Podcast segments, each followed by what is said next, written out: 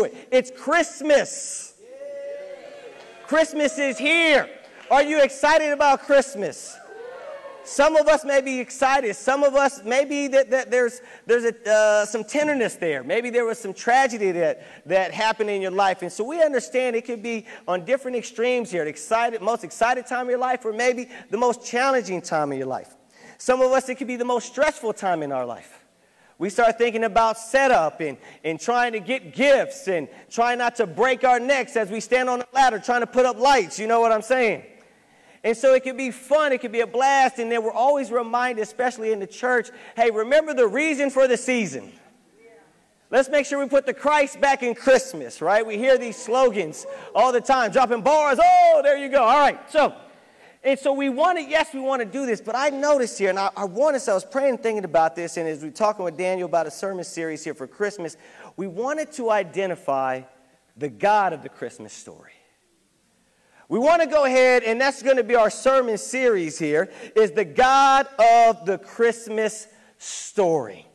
Because as we embark upon this season, and yes, we can be in all of Jesus or, or, or, or Ham or Thanksgiving and presents and all these different things, we want to make sure that we always see God in this story and how God is still prevalent in our lives and how the Christmas story provides such a blessing and a hope for our lives in 2023 and 2024 and beyond. So let's go to God in prayer. Father, we thank you so much for this chance to have uh, to look into your word, to be excited about what, about who you are, to learn more about you.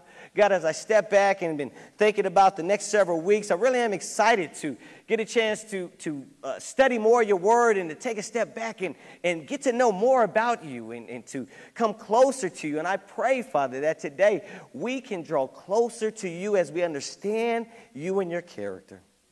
We pray in the name of Jesus. Amen. I'm going to go ahead and call my wife. My wife, Karina, is going to come up on stage here with me today. And so we're going to be looking at, uh, we're going to, for the next four weeks, we're going to be studying out just the first two chapters of Matthew. And so Matthew is a letter written by one of Jesus' followers. And so he writes this letter, and it's important that we understand and realize that this letter was talking about who Jesus was. It's called the Gospel according to Matthew. But it's written to a Jewish audience. So as you read it, you have to understand, you have to know a little bit of Jewish culture to fully grasp all that is there in the treasures that are there in the text. And so this first week, we're going to look at how God is a God of hope. Our God is a God of hope, and we see this in the Christmas story. Let's go ahead and let's get into it. In Matthew chapter 1, we're going to read here uh, in verse 1 it says, This is the genealogy of Jesus, the Messiah, the son of David, the son of Abraham. Abraham was the father of Isaac. Isaac, the father of Jacob. Jacob, the father of Judah and his brothers. Judah, the father of Perez and Zerah, whose mother was Tamar. We'll go ahead and keep going here. In verse uh, 5, it says, Salmon, the father of Boaz, whose mother was Rahab. Boaz, the father of Obed, whose mother was Ruth. Obed, the father of Jesse. Jesse, the father of King David. David was the father of Solomon, whose mother had been Uriah's wife. And then it goes on and says a whole bunch of names. And if you read it before, those names can be a little tricky. And so I'm not going to butcher all those names, okay? So we're going to just breeze through it on your own, and I want you on your own to look this over. But we do want to jump over here to this verse here because we want to see something in this lineage of Jesus. Solomon, the, the father of Rehoboam, Rehoboam, the father of Abijah, Abijah, the father of Asa, Asa, the father of Jehoshaphat, Jehoshaphat, the father of Jehoram, the father of Uzziah, Uzziah, the father of Jotham, Jotham, the father of Ahaz, Ahaz, the father of Hezekiah, Hezekiah, the father of Manasseh, Manasseh, the father of Amon. Then we jump on down to verse, uh, what is it, uh, 16. And Jacob, the father of Joseph, the husband of Mary, and Mary was the mother of Jesus, who, call, who was called the Messiah. Thus, there were 14 generations in all from Abraham to David, from 14, 14 from David to the exile to Babylon, and 14 from the exile to the Messiah. Let's stop right there. This is our main text for today. And you're like, how are we going to get a text out of this? But we're going to see the God of hope in Jesus' lineage. We see a God of hope. And so this is to help us out here. This is a, a, a, the image. This is all the names that were listed. And this wasn't an exhaustive list. Matthew only, he actually took out some names and for a theological purpose, which is for a different sermon, okay? But he goes and he lists all these names and he starts off just with Abraham.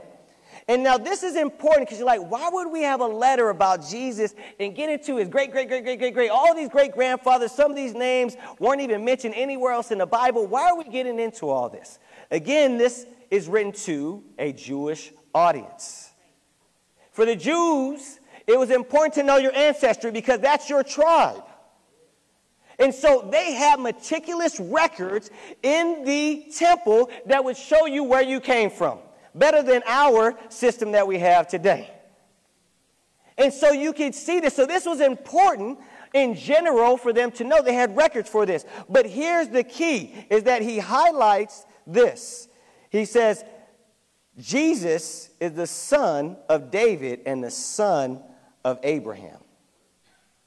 Now this is important because if you know the, the faith, even Christian faith, but the Jewish faith, there are some key central figures and two, you could argue maybe the biggest figures in the faith was Abraham and David. Father Abraham had many sons. Come on, y'all know that. All right, there you go. If you haven't worked with the kids, please sign up to work with the kids. You can learn that song right there, okay? All right? So Abraham's a father of nations. And so he's really big. And then you have King David. David was really, he wasn't the first king, but he was the best king. All the kings were referred to whether they were good based on what David was like. But here is the key is that the promised Messiah, the promised one, the anointed one, the one who would redeem God's people, redeem all of creation, had to come through the bloodline of Abraham and David. And so, what's Matthew doing right here? He's letting his audience know and letting you and I know from the beginning that Jesus is the rightful heir to King David, the messianic throne, because of his bloodline, but he's also the fulfillment of Abraham being a blessing to all the nations because he comes from his bloodline as well. And so we see something really cool, but we see the markings of a God of hope. You see this ancestry of Jesus here that we go back to. We see this God of hope here. We see this uh, hope and it's really, you, see it in several different ways, but you see this creative grace that God has upon his people. And I like that phrase. I read that this week. This creative grace, as you look at this genealogy of people, you go, man, there's a lot of tough names I don't know. That's probably one of your thoughts. But if you look at this, you go, wow, there's some really some huge biblical heroes here. You got Abraham, you have David, uh, you, you have, you know, certain kings that were awesome. And they did these great things in Jacob and the patriarchs. But you also have what? Some really wicked and sinful kings in there as well. If you have ever read First or Second Chronicles or First or Second Kings, most of the kings that are listed here were actually wicked kings as far as when it comes to their faithfulness or unfaithfulness to God and what they led God's people to. But yet, who comes through their bloodline? The Messiah. Despite this wickedness, you see the Messiah being born. Then there was these names here. I don't know if you caught this, or hopefully you did, but there was four women that were mentioned. And uh, the women that are mentioned are uh, uh, Tamar, Rahab, Ruth, and Bathsheba. Now, if you know their stories, you know that those stories would make the local gossip circles. If you know their stories, you know that would make the, the inside edition uh, that was going on over there. That would make the, the tabloids, if you will. You guys get what I'm saying? And so it's interesting because there's Sarah, there's uh, Rebecca, there's Rachel, there's all these other women that could be mentioned. However, he mentions these four. Huh, why? Well, there's a number of possible reasons. What's interesting is that these women, at least three, possibly four, were all Gentiles, meaning they're non Jews. So, from the beginning, the Messiah and God's plan was always to include all nations. What's interesting also, as well, is that, again, there was some scandal through some questionable choices in, in, in really all of these situations, either a, a sketchy past or questionable decisions, which affected their family line. And in some of these cases, you could say that they had illegitimate children, which sets up for Mary, who has an illegitimate child. So, hey, God's people, look, throughout, there's been situations in which God has worked despite what people were doing. And we see this God of hope because he said, My will shall be accomplished no matter what. Even if my people go sideways, I'm still going to accomplish my will. And you see this grace. You see Jesus, you go, wow, Jesus is past here. He's got some, he's got some people maybe that I don't know if you really want to have a picture of in your family room. I'm not the, that's true. That's the one you go, yeah, man, Manasseh, that was our great great grandfather. Boy, what kind of king was he? And we can have family trees in which we can feel a little bit questionable about. We can maybe feel shame, or we can maybe feel like, oh man, because of my past, my parents, my grandparents, my, my, my culture, whatever the case may be, and we can think that we can't become something, but God shows us what? It doesn't matter what the history and past was. I can accomplish my will through you because I'm a God of hope. You see, God can work in our lives despite our family, our sin, whatever may be a hurdle, because God works regardless. And He is a God of hope. Right now, Karina is going to share some more about how God is a God of hope through Jesus' lineage. So, one of the, I, I just really uh, was in awe this week as I thought about God's people throughout history and the state of hopelessness that they were constantly in. Over and over again, as I looked at the, as I thought about the genealogy of Jesus and I thought about the history, I thought about all the adversity that God's people uh, were facing and the adversity that was threatening to wipe them out. And even as um, we think about the history and we, you know, Marcel brought up some situations, there was there were definitely plenty of historically chaotic situations that God's people were facing. And the environment for the coming of Jesus and the birth of Jesus was unfavorable to say the least. And so I wanted to go through some of these names that stood out to me you know, the, starting with Abraham. Abraham was promised this son that was going to, that he was going to become uh, the father of many nations. And so he was going to bear this son, and yet Sarah was barren and was barren for a long time. She, that, that didn't seem like a hopeful situation for this father of many nations. And uh, she was 90 years old and uh, laughed at the thought of having a child because she's 90. Um, they didn't actually have their kid until Abraham was, uh, they didn't have Isaac until Abraham was 100 years old. And so I, I thought about that and, and I thought about, wow, the God of hope. Um, then we continue in, the, in his in the genealogy, and we get to Jacob and Esau. And Jacob tricks his father Isaac into giving him Esau's birthright, which means that the lineage of this, this promise, this hope, the lineage is supposed to continue through Jacob. And yet, because of his trickery, he has to flee from his brother who's trying to kill him and is gone from his family away for 20 years. Again, doesn't seem like it's looking good for, um, for this lineage. And yet, God is working. I thought about Jacob and his sons. You know, the sons are supposed to become the people of Israel, and yet they almost die in a famine. They have to travel to Egypt. Uh, they have to travel to just get grain. They, they go, and if you know the story of Joseph, Joseph brings them over uh, to Egypt just so they can survive because things are not looking good for the Israelites. And so God's people survive and the lineage continues. Uh, the story of Judah and Tamar, that's a scandal, but we don't have time to get into it. But his lineage almost ended. He had two son, he had three sons, two of them die without having kids, and then the third one, I, I don't know what's going on, but Tamar feels the need to take matters into her own hands and ends up um, being the one to bear Judah's um, son that continues the lineage of Jesus. And so, again, over and over, we see this creative grace um, that God is working amongst his people. Uh, when um, Salmon and Rahab come into the picture, right before that, the Israelites are, have been wandering in the desert for, for 40 years. They've been wandering the desert. This idea of the promised land it's there, but it's, it's looking gloomy. Um, but yet here it is. Um, they've been, you know, their leader Moses has just died. Uh, but there's still this promise of, I'm going to enter this promised land. And Rahab ends up being the one, this foreign woman ends up being the one to save the day, to help the Israelites get into the promised land. We keep going. You get to Boaz and Ruth. Another famine has hit the Israelites.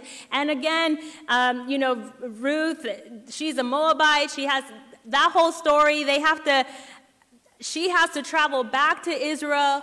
Um, the husband that she had died, and the whole that whole line dies. So Boaz ends up inadvertently becoming the one to continue the lineage of Jesus with Ruth, um, and that um, you know, that seemed almost impossible. Boaz was an older man. He says that to Ruth, like, oh, you could have gone after any of the younger men, but you chose me, an older man. So again, uh, famine, uh, these creative grace stories. Uh, we get to David. Uh, the, now the Israelites are facing war. So now not, not only are they being threatened by famine at different times, but now we're introducing also war into the picture, the Philistine army. That's where you get Goliath, and he's threatening them, and they're scared. But David comes in. He almost has to, um, he almost gets killed by Saul. So all these things over and over again.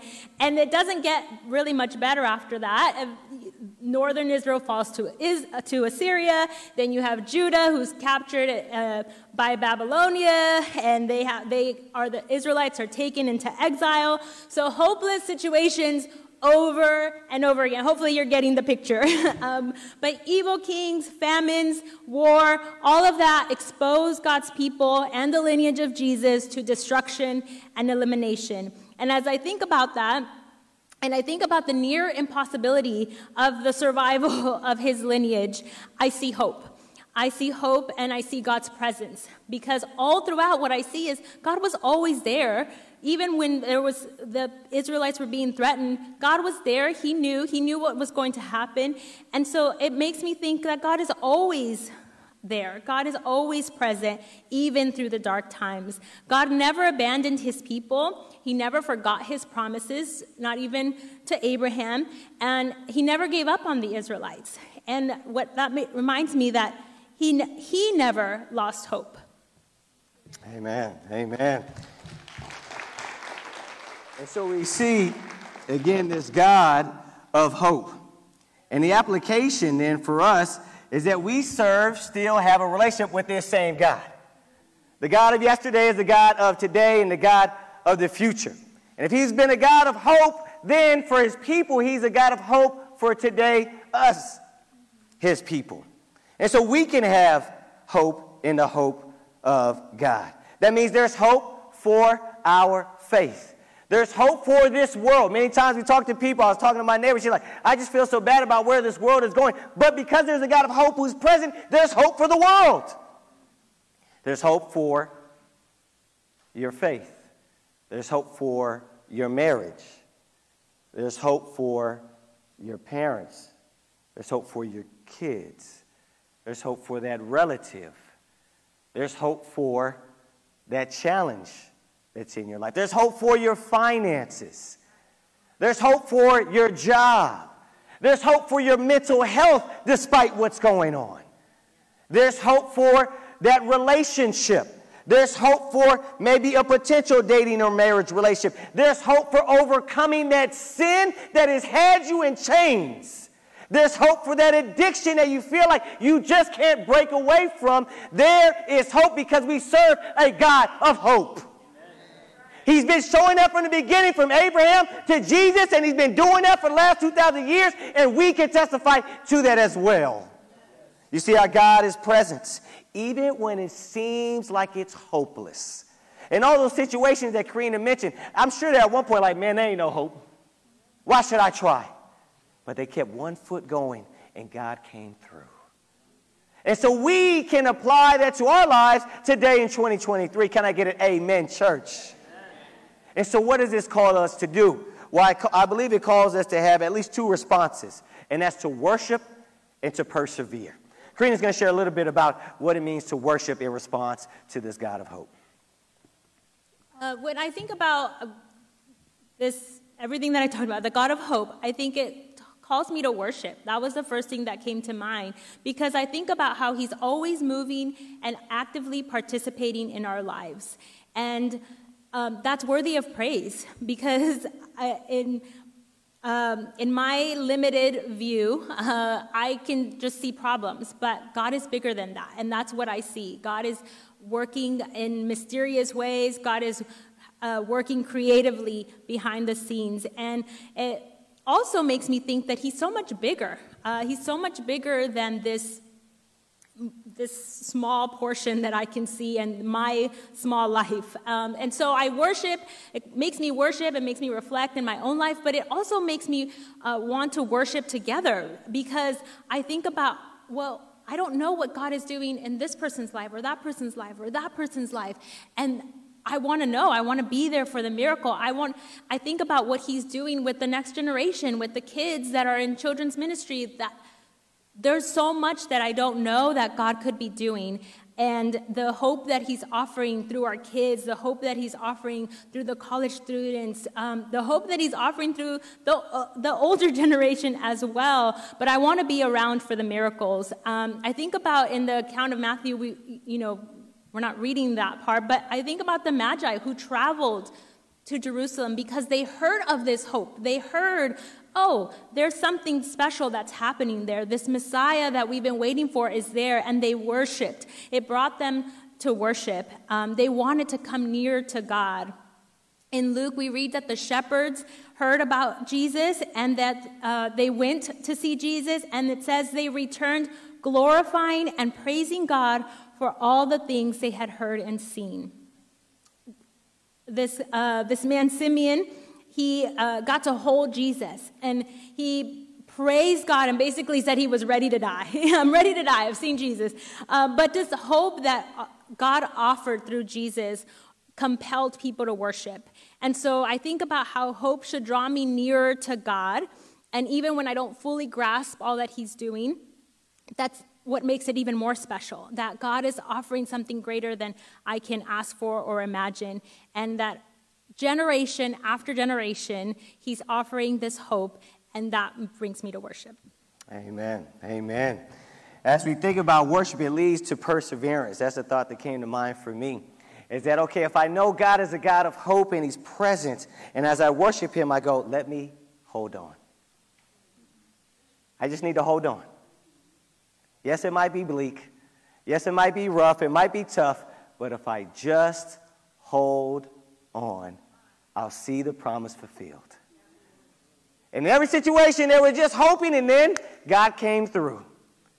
All the way, he said, Man, we want the Messiah. The Messiah was born. And now we wait and anticipate when will the Messiah what? Return. And he will return. And so we need to hold on and take one step each day in the direction of the Lord. And so, what does that mean? That means turning to God, surrendering to Him so that that hope could be fulfilled in our lives. Praying.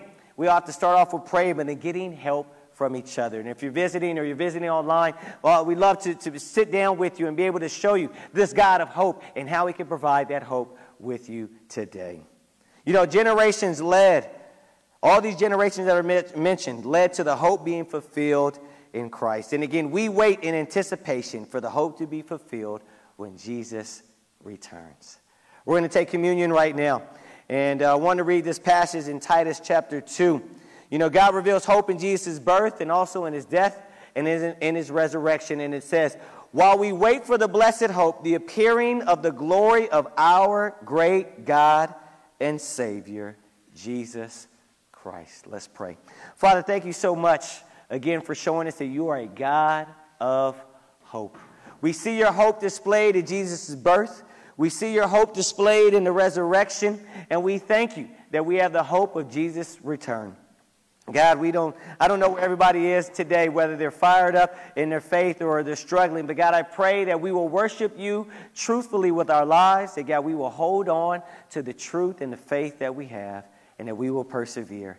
Thank you for being a God who has hope in us as we see. God, that you not only have hope in you, but you have hope in us that we will re- respond to your call. And thank you for the display of love in Jesus. In his name, amen.